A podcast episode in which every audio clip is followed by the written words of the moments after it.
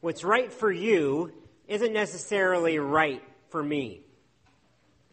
What's true for you isn't true for me. Who am I to judge? Who are you to judge? Ever heard those before? Maybe ever said those before? If you have, those are actually an expression of a worldview that is common in our world today. It's called moral relativism. Big phrase, very simple concept. Moral relativism. It just says that everyone has different opinions, convictions, and truths, all equally valid. Okay? Now, when I say a worldview, I'm talking about the way that we view reality, the way we see the world around us, the fundamental convictions that shape who we are, what we believe, how we live. And moral relativism is not only a pervasive worldview in our world, in every facet of our society and culture, it is also a highly appealing and attractive worldview. Because think about this way. If you claim to possess truth or the truth in today's world, that is seen as intolerant, judgmental, closed minded. And who in their right mind wants to be those things? So the solution is to adjust, the, to adopt the worldview du jour, to des, decide that truth and morality have to be relative. They have to be subjective, depending on the individual. Today, I want to give us a reality check. I want us to seriously consider these questions. Is moral relativism an acceptable view of the world? Does it align with reality and fact, truth as we know it? Is it okay to just live and let live? Or as Paul McCartney sings, to live and let die? Is it preferable, even obligatory, to tolerate everything? Never offend anyone. I want us to all consider whether this worldview has made its way into our own hearts, to our own minds, and what we should do about it, about it if it has. And even if it hasn't personally impacted you as much as others, I encourage you to think deeply. I want to, in some way, in some small way, equip you to respond to this worldview as a Christian because you will butt up against it all the time with friends and family members. And I want to give you confidence in what we believe, what you believe. What we say we believe is the truth about God and reality. Let's pray that, that God would do these things in each of us today, shall we? Heavenly Father, we do pray that you would take your truth and that you would plant it deep in us. That you would shape us and fashion us in your likeness. Not the likeness of those around us, not the likeness of our world, not the likeness of our parents or our siblings, but in your likeness. We pray for your grace. We pray for your spirit to come and speak truth into our lives now. Help us to be open to hearing from you, that our hearts would be soft to respond. In Jesus' name, amen. Let me begin with a, a disclaimer. I don't want this message, or this whole series really, to be an excuse for us to go, we're right and everyone else is wrong. So there. Right? I do not want to do that. I want to really engage the issues at hand, to engage the culture, even if that means at times we have to go pretty deep on the mental, the intellectual side of things, which we'll do a bit of today. But I will encourage you, if you have questions, if you have doubts, if you have objections, if you just have confusion about things, please write them down. I'd love to talk with you about them, even right after the service. I'll meet anyone with questions right over here in the library for a bit of a Q&A. I don't want to ignore what's going on in your hearts and your minds. Now, if I were to ask you this, or if I were to tell you this, rather, ice cream tastes great, and bananas taste awful. Some of you might agree with me. Many of you would not. Who's right?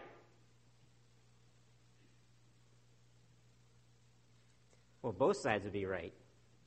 Right? Based on their tastes. Many of our preferences, our opinions about life, our tastes, are indeed relative. They're subjective. And that is okay. But is it the same thing when you transpose that idea to the realm of truth or morality? This is what moral relativism attempts to do to make matters of truth and morality more like ice cream. All right? It says that ethics and right and wrong and truth are subject to an individual's opinions. Now, most people here in Ottawa would tell you that they aren't sure whether truth actually exists. And if it does exist, then it may not be, it must not be self-evident or knowable. Therefore, we have to decide what is right and wrong or true and false for ourselves. Right now, generally, many people are not deciding things of that gravity by themselves. Most are just going along with the stream and consensus of the culture around them. And they claim that society really as a whole is what has the authority here. The society as a whole should really determine what is right and wrong. But even in that case, with society, truth is still relative, just based on each individual culture.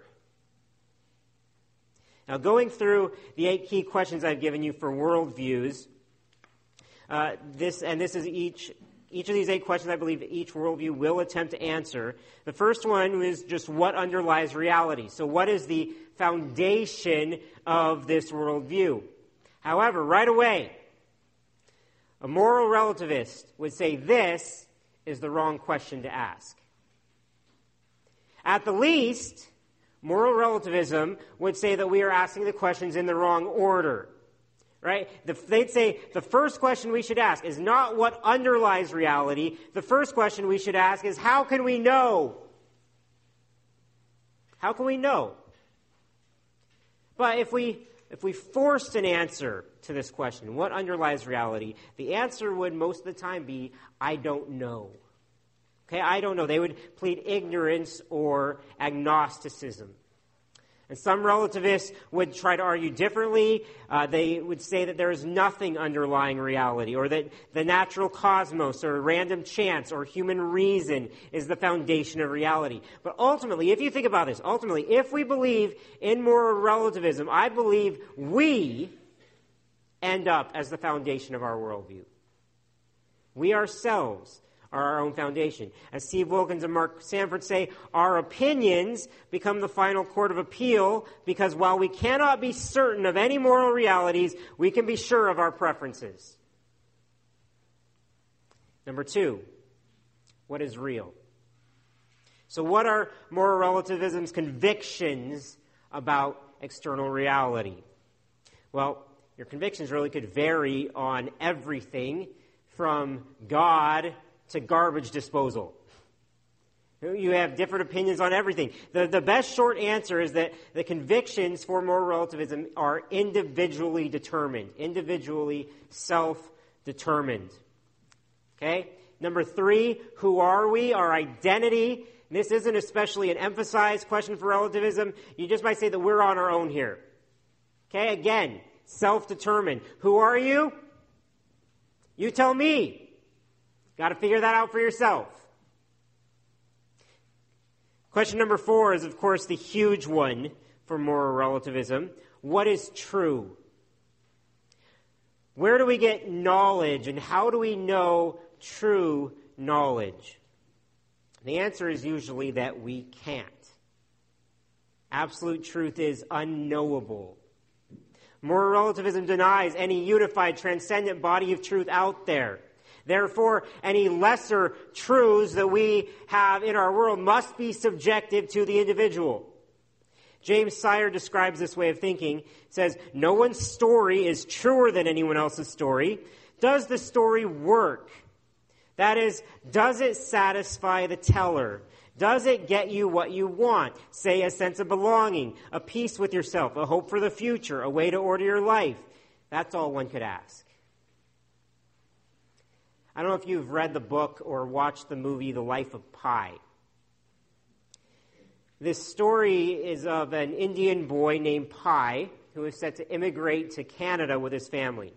Then they board a ship, and then they're shipwrecked in the Pacific Ocean. And Pi finds himself on a lifeboat along with four very odd companions a hyena, an orangutan, a zebra, and a tiger. And he ends up surviving on this lifeboat for about seven months before washing ashore in Mexico. Over this time, over the seven months, the, the zebra, the hyena, and orangutan die, and Pi is able to tame the tiger. He also learns to, to fish, to collect water, to survive heat and storms and starvation. But the end of the story, as he comes to Mexico, he, it has a huge twist on things. Once he reaches Mexico, Pi is being interrogated how he was able to survive this trip across the Pacific Ocean. With good reason, right? The, the other people are very skeptical. They find Pi's story just far fetched. So, Pi then blurts out an alternative story to his original story.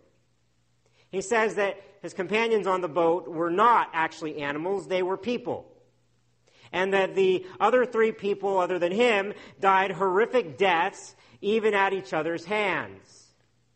Pi then says, You can't prove which story is true and which is not. You must take my word for it. So tell me, since it makes no factual difference to you and you can't prove the question either way, which story do you prefer? Which is the better story? The story with animals or the story without animals? People talking to him are stunned by this wide eyed. Like, whoa, the story with the animals is the better story. To which Pi responds, Thank you. And so it is with God. You get his point? Follow along. Whichever story you prefer is the story that is true for each individual. Now, maybe you can spot the flaws in Pi's reasoning. There are definitely flaws. But this is how many people in our world see reality in general and truth in particular. Number five, what is good? Or what is morally right and wrong, good and evil? It depends. Relative again. Since no objective truth is knowable, neither are any objective morals. It follows from the previous. The, the logical clu- conclusion to this stance, though, on morality is that anything goes. That's where it will automatically, of course, most people would deny this. They would flat out deny that anything goes. No, that is not true for us. They'd say that there are culturally determined morals which we ought to follow. But what that does is that just pushes back the moral authority from the individual to the group. And logically, a group can still set anything as moral right or wrong. Take the Nazis as an extreme example.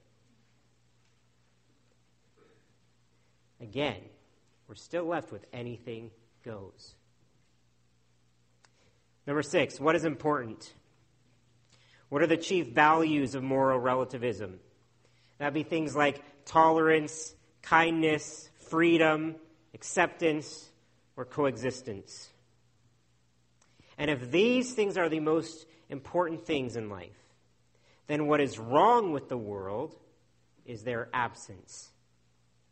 What's wrong? The fallenness in the world we see. What is whenever we have people that are going against these values, usually by propositioning a truth claim of some kind. You may hear truth claims described as all being power grabs. Objective truth is seen as cold, harsh, archaic, even oppressive. It's just one interpretive community imposing its limited perspective on another community. If you ever wondered why our world is recoils so much against the claims of knowing truth, this is why. Okay, because believing that you know the truth is that others don't is not just some innocent difference of belief. It's dangerous power mongering. A potentially violent and offensive plague to be eradicated. It all fits in the worldview. And so, what can be done? How can a moral relativist find their version of salvation? It's by promoting, pursuing, and potentially achieving a peaceful tolerance of all people. Right, which then allows every person or society to pursue the same freedom to express their own individual truth in a pluralistic world. Our culture, this is again, you wonder why our culture values tolerance so much. It's because salvation is found in tolerance. Now, we Christians may not think this worldview has affected us very much.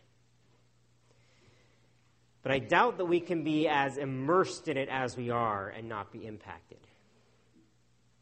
Maybe you've been in a, a small group Bible study at some point and someone has asked the question, what does this verse or this passage mean? And someone has responded, well, what it means to me is. Did you catch the shift there? What it means to me? We say that we believe in truth, we often treat it like opinion.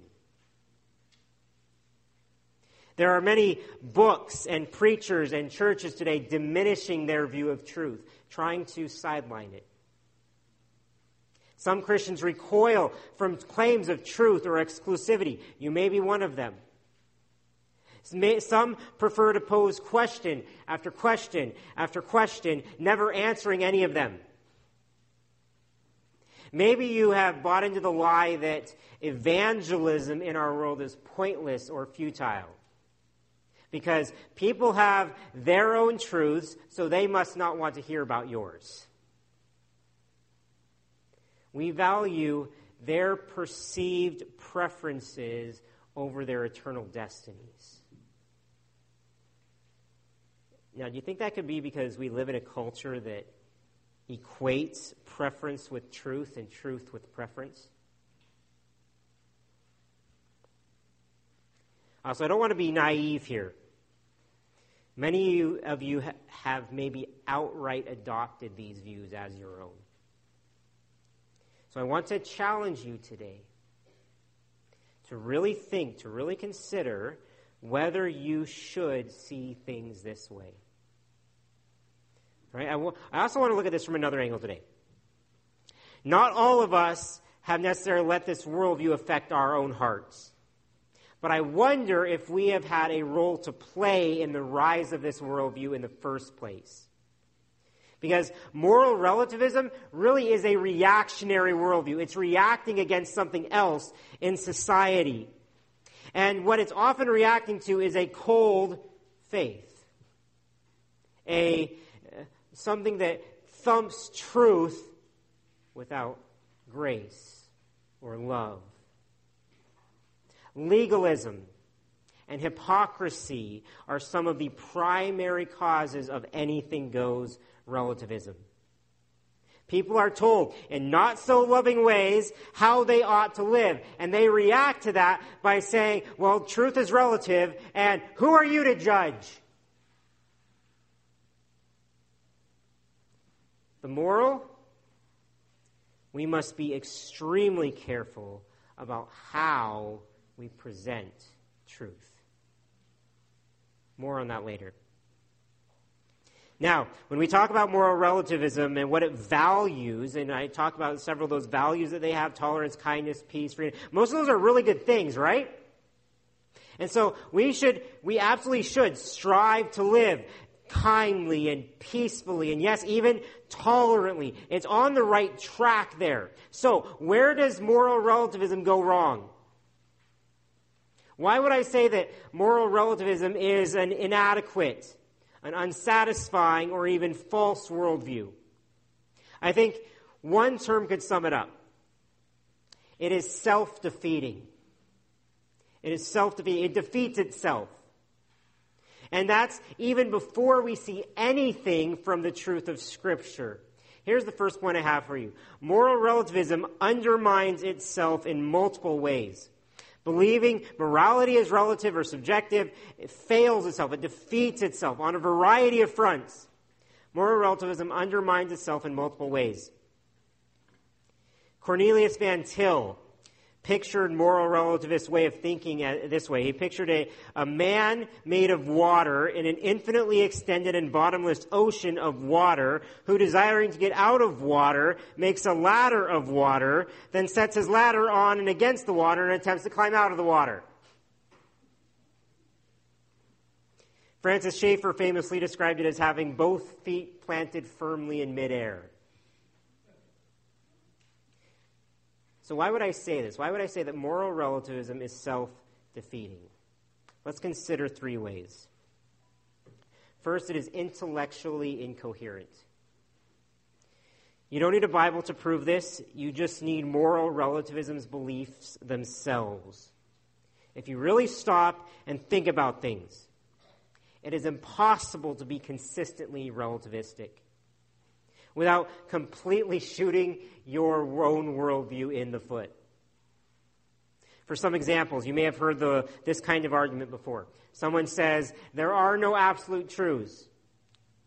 Well, are you absolutely sure about that? Is that an absolute truth? Or you cannot make exclusive truth claims. That's an exclusive truth claim. Or we can't know any universal moral standards. How do you know that? Right? Or everyone's perspective is, is culturally influenced. Yes, and so is that perspective. And carried to its conclusion, moral relativism is self contradictorily absurd. And relativists end up being just as restricted by culture and exclusive as anyone else, since they claim that their view describes reality as it really is.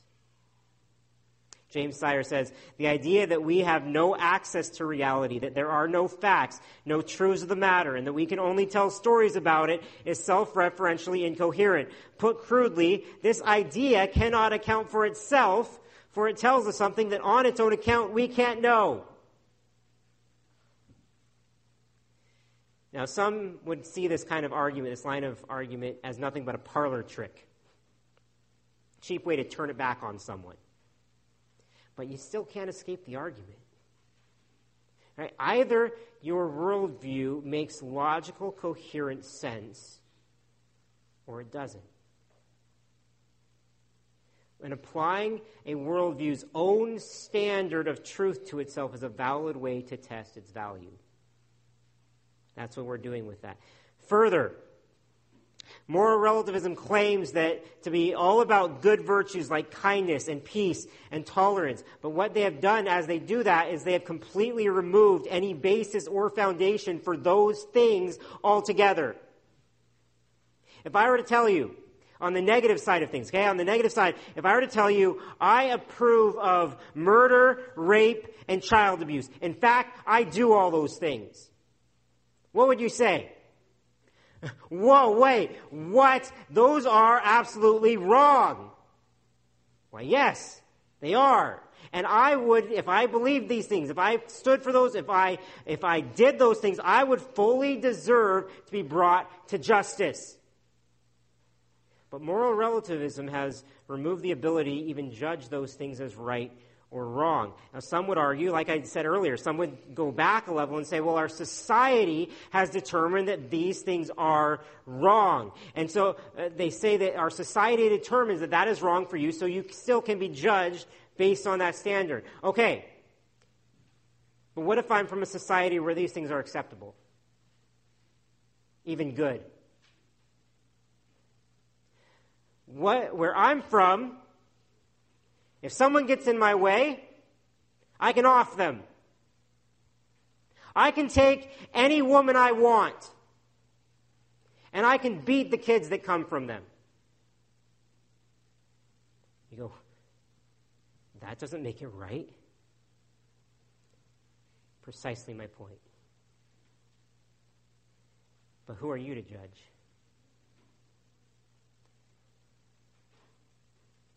From the positive side, what determines in moral relativism, what determines that kindness and peace and justice and tolerance are good things that should be pursued?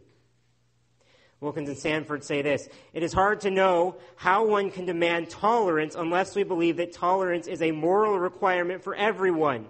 In other words, this makes tolerance a moral absolute. But doesn't relativism reject moral absolutes?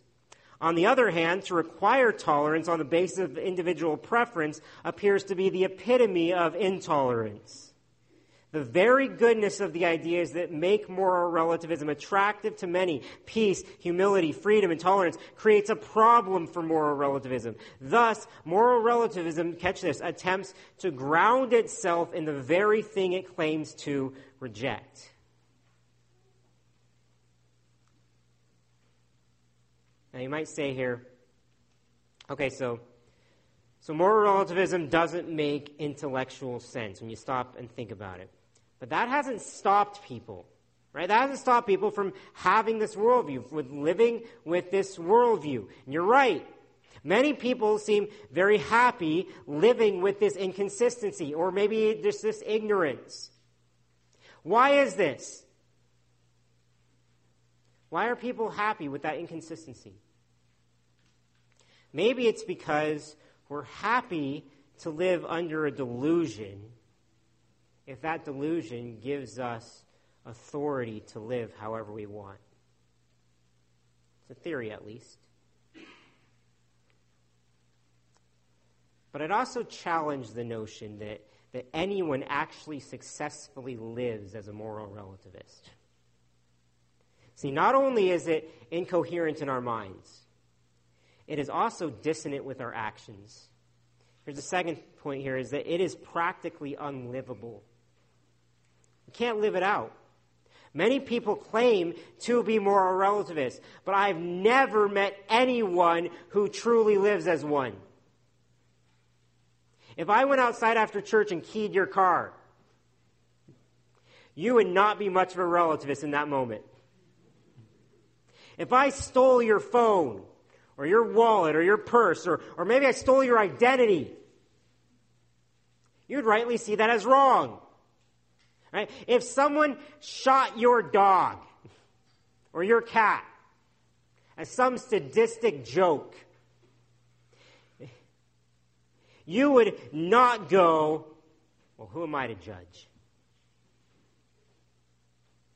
If someone sexually harassed you at work, you wouldn't go, to each their own. Nancy Pearcey says this. Many people today claim to be moral relativists, arguing that there is no universal, timeless moral law.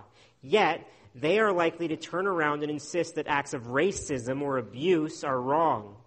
Not just unpleasant or personally offensive, but genuinely wrong and they will protest vigorously if they themselves are cheated or violated in any way. Indeed, people cannot function for even a few hours without making moral evaluations. He shouldn't say that. She is so mean. No one acts like morality is just a matter of opinion when they are a victim of a wrong. No one actually tolerates everything. So, what does this mean? It means that everyone still lives as though truth and morality exist. Even if the question really is, is not whether they exist, the question is just where we draw the line between opinion and truth. Even if we won't admit it, we live knowing that there have to be rights and wrongs. If you would, please finally open your Bibles to Romans chapter 2. Romans chapter 2. If you're using one of the Bibles in front of you, that's on page 940. This is very backed up in Scripture. Romans chapter 2, start in verse 12.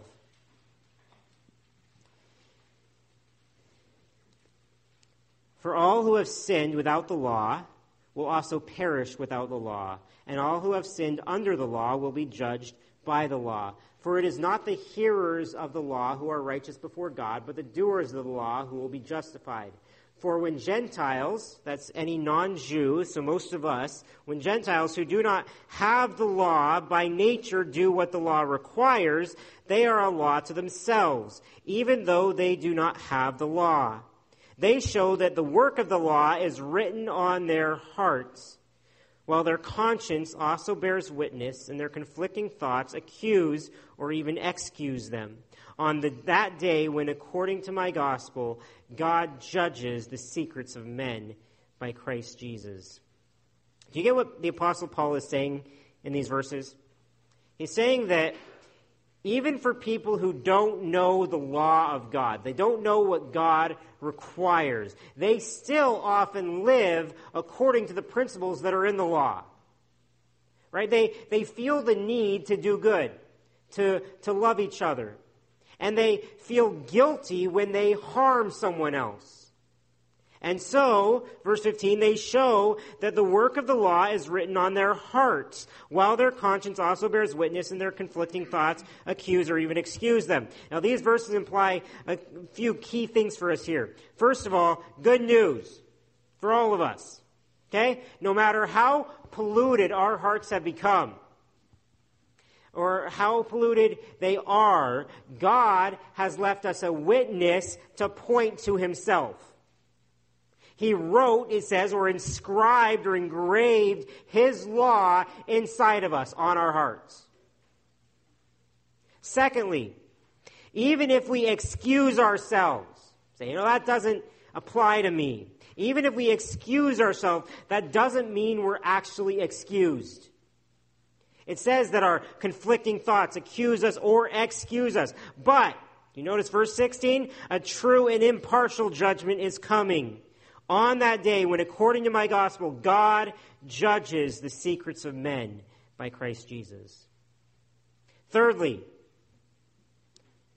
we need to stop ignoring the twinges of our consciences. When we do, we may just be hardening our hearts, quenching the spirit, searing our conscience so it doesn't recognize these things anymore. Fourthly, when we're convicted of sin, sin in our hearts, we must repent. Have to repent. Did you notice how Paul says God will judge us? He says on verse 16, On that day when, according to my gospel, God judges the secrets of men by Christ Jesus, according to the gospel or the good news of Jesus Christ. So, we are judged according uh, to whether or not we have believed in Jesus' death and resurrection. We have repented based on that, that He paid for our sins, given us new life. It all rides on that. We judged according to that. But you know what? You can live under that gospel. It's livable. In fact, it's the only way to truly live, both now and in eternity. Moral relativism can't do that. It doesn't fit the facts of reality. Intellectually, it does not fit the, the, the laws of logic. Neither does it fit with the way we live. But the third way moral relativism undermines itself, maybe the most important of all for you, because maybe because most people aren't relativists for intellectual or practical reasons. They don't get there because of those things. They don't think through. They don't live it out. They have ado- most people are relativists because of emotional reasons. Right? They, they've adopted or assumed relativism because it sounds nicer than the alternatives. Seems inoffensive, enlightened, peaceful, loving. However, what moral relativism actually leads to is the diametric opposite of those things. It is emotionally unfulfilling. I love how Wilkens and Sanford explain this. They say, Relativism is a kinder and gentler type of ethics only if there is no objective moral truth. If all moral ideas are equal, then we have no business telling others they are wrong. However, if moral truth has an objective reality and makes a real difference in one quality of life, it would not be nice to let people wreck their lives by acting on error. In short, then, we cannot decide whether moral relativism is nicer than moral objectivism until we determine which is true. And determine whether or not moral relativism is true, consider the previous points. See that it is an internally inconsistent, illogical, and impractical world. You cannot be true. If, it, if it's not true, lying to people to give them a sense of peace is not kind.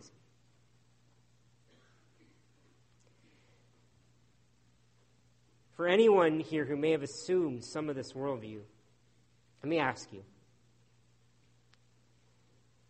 do you really want to believe in a reality that undercuts and undermines itself?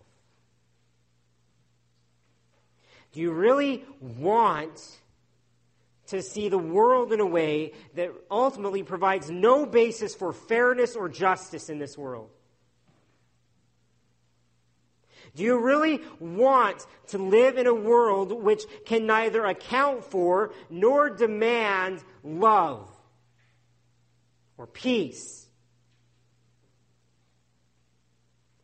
Do you really want to be unable to say that suicide bombers or child molesters are wrong.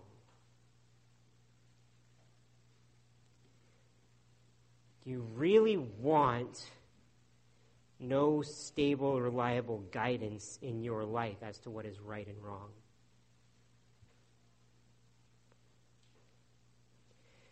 I'm appealing to your emotions because your emotions are probably what got you where you are. Moral relativism is emotionally bankrupt. It cannot deliver on what it promises to do. It's rejected.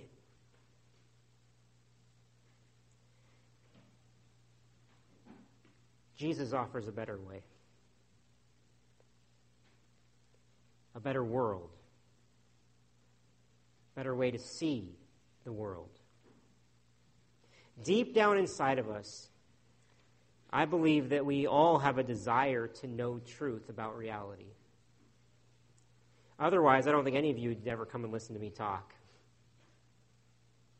Not to mention watch the news, surf the web, read books, or get educated. We all are on truth quests, searching for meaning and purpose and reality. We know we need it. I believe this is the way that God made us. Deep down inside. Here's my final point for today. We need truth. We need truth. Which is rooted in both earthly and transcendent reality. I'll get into what that means in a minute. But we need truth in our lives which we can know and follow and live by. And we need this truth to be rooted both in our present world, what we can see and touch and smell and taste and reason about, and outside of our world, above ourselves. Now, this does not mean that we can see or grasp all truth. Obviously, we can't. We are limited, finite beings. But we still need truth. And I believe that we can know some amount of real truth. Additionally, I think there's very good reason to believe that this truth can be found in Jesus. If you would flip over with me to John chapter 18. John 18. That's page 904 in the Pew Bibles.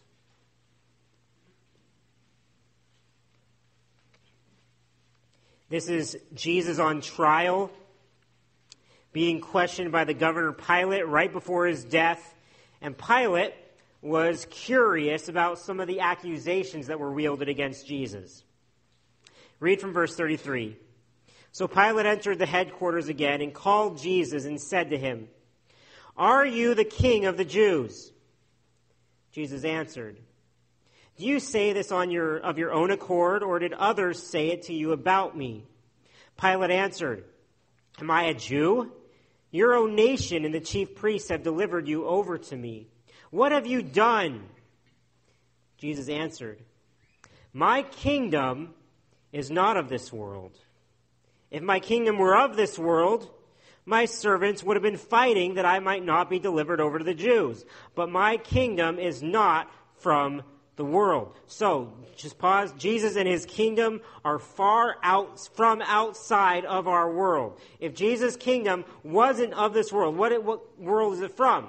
Well, it's from a, a heavenly realm, right? A different, a different dimension of reality. So he is of a transcendent nature. His kingdom is of a transcendent nature. His truth outside and above our world. And yet, he physically entered our world and put a face to truth. Continue in verse 37.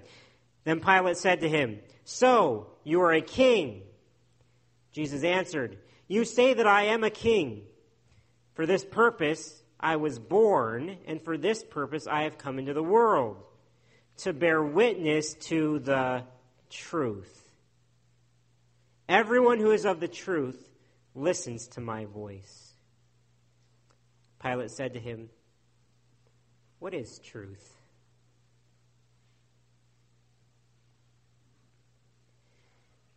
Jesus says, This is the reason, this is even why he came to earth. Why he left heaven, came to earth, was to testify to the truth about reality.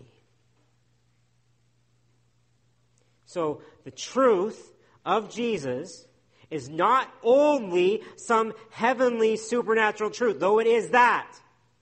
It is also a flesh and bones, word made flesh, visible, tangible, historical truth. It fits the facts of history. It makes sense of our senses, of our reason, of our experiences, and yet it also transcends them. It comes from above them. Therefore, we hear God in Scripture saying over and over again, This is truth. Listen, hear. He who has ears to hear, let him hear. Obey. Verse 37, again, Jesus says, Everyone who is of the truth listens to my voice. Hundreds of times, Jesus says, Truly I say to you, or truly, truly, verily, verily I say to you. Isaiah 45, 19, we hear God say, I, the Lord, speak the truth. I do, I declare what is right. There's your truth and your morality for you. The prophets cry out continually, Thus says the Lord, the God of truth. True, now, by the way, truths are only absolute in as much as they are rooted in the nature and character of God. Jesus declared about himself, though, I am the way, the truth, and the life. Jesus prayed for his followers in Gethsemane. Father, sanctify them in the truth. Your word is truth. As you sent me from heaven into the world, so I have sent them into the world. So like he brought truth into the world, we are to do the same. We have been entrusted with the message of truth, to protect it and to proclaim it. And of course, to obey it. As Jesus said, if you abide in my word, you are truly my disciples, and you will know the truth, and the truth will set you free. Did you catch that? The truth will set you free. Which means, truth, as it is meant to be, is not restrictive or oppressive or cold. It is free, life giving. Truth is what brings true salvation into the world. If we I think if we honestly evaluated ourselves, evaluated our surroundings, just took some time to think about this, we would realize how arrogant a claim it is to be our own author and arbiter of truth. How impossible it is, even. Nancy Pearcey says this The finite, that's us, cannot reach the infinite. So the only way it is possible to know eternal truth is if God has communicated to the human race, giving his own transcendent perspective. This is why we needed to be transcendent. And that's exactly the earth-shaking claim that Christianity makes. That scripture is communication from God, giving us information about himself, the cosmos, and history. We so take this for granted. That we have been granted a God's eye view. Not because we've earned it, not because we've discovered it ourselves, because of God's grace.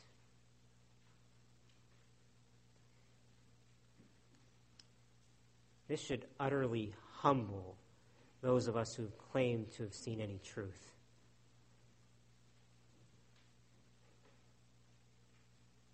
You haven't discovered anything. You haven't found anything. If you know the truth, it's because God gave it to you. This should never in a million years make us arrogant or superior to other people as stewards of the truth, as messengers of the truth, we should respond, I believe, to moral relativism around us. And how we do so, and as we do so, humility is the first thing I'd say we must have. Because sometimes we act as though we know all truth, as if we know like God knows. We don't. We are not God. We don't know everything. Really, our God's eye view is really a God's eye glance. It is only because of His grace that we know anything at all. So act like that. Second, we need to respond to moral relativism with honesty. The worst thing we could do is to shy away from the truth. Be confident in it. There are excellent reasons to believe that what we believe is true. I'd love to talk with you if you have doubts about that. But if we truly have what Jesus calls the words of life, the words of life from the mouth of God, we've got to share them. To do otherwise would be the most unloving thing we could ever do. Speaking of love, that's the third way I believe we should respond to moral relativism. Truth always needs to be intertwined with love. Always. Speak the truth with love. In other words, don't be a jerk when you talk about your convictions. Always remember the person behind the argument or the debate.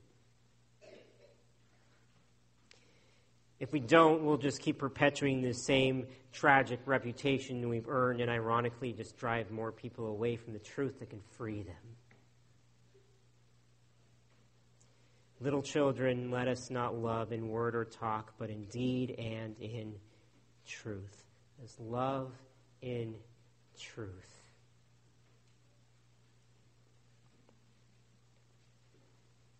So if you have believed the lie,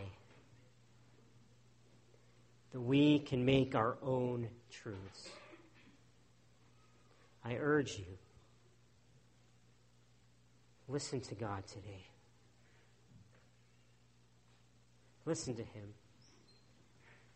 If you have allowed your heart to be swayed by our culture's worldview at all, listen to God. And if your heart needs to be reawakened to how glorious God's truth is, listen to Him. Because everyone who is of the truth listens to my voice. Jesus said that. If you know where to hear him, he is still speaking even today.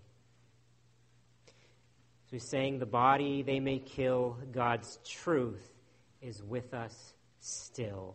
And his kingdom is forever. Let's pray.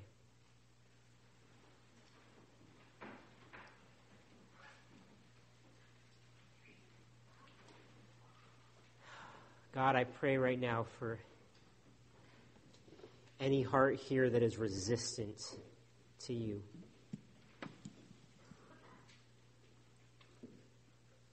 That raises objections and red flags in their minds.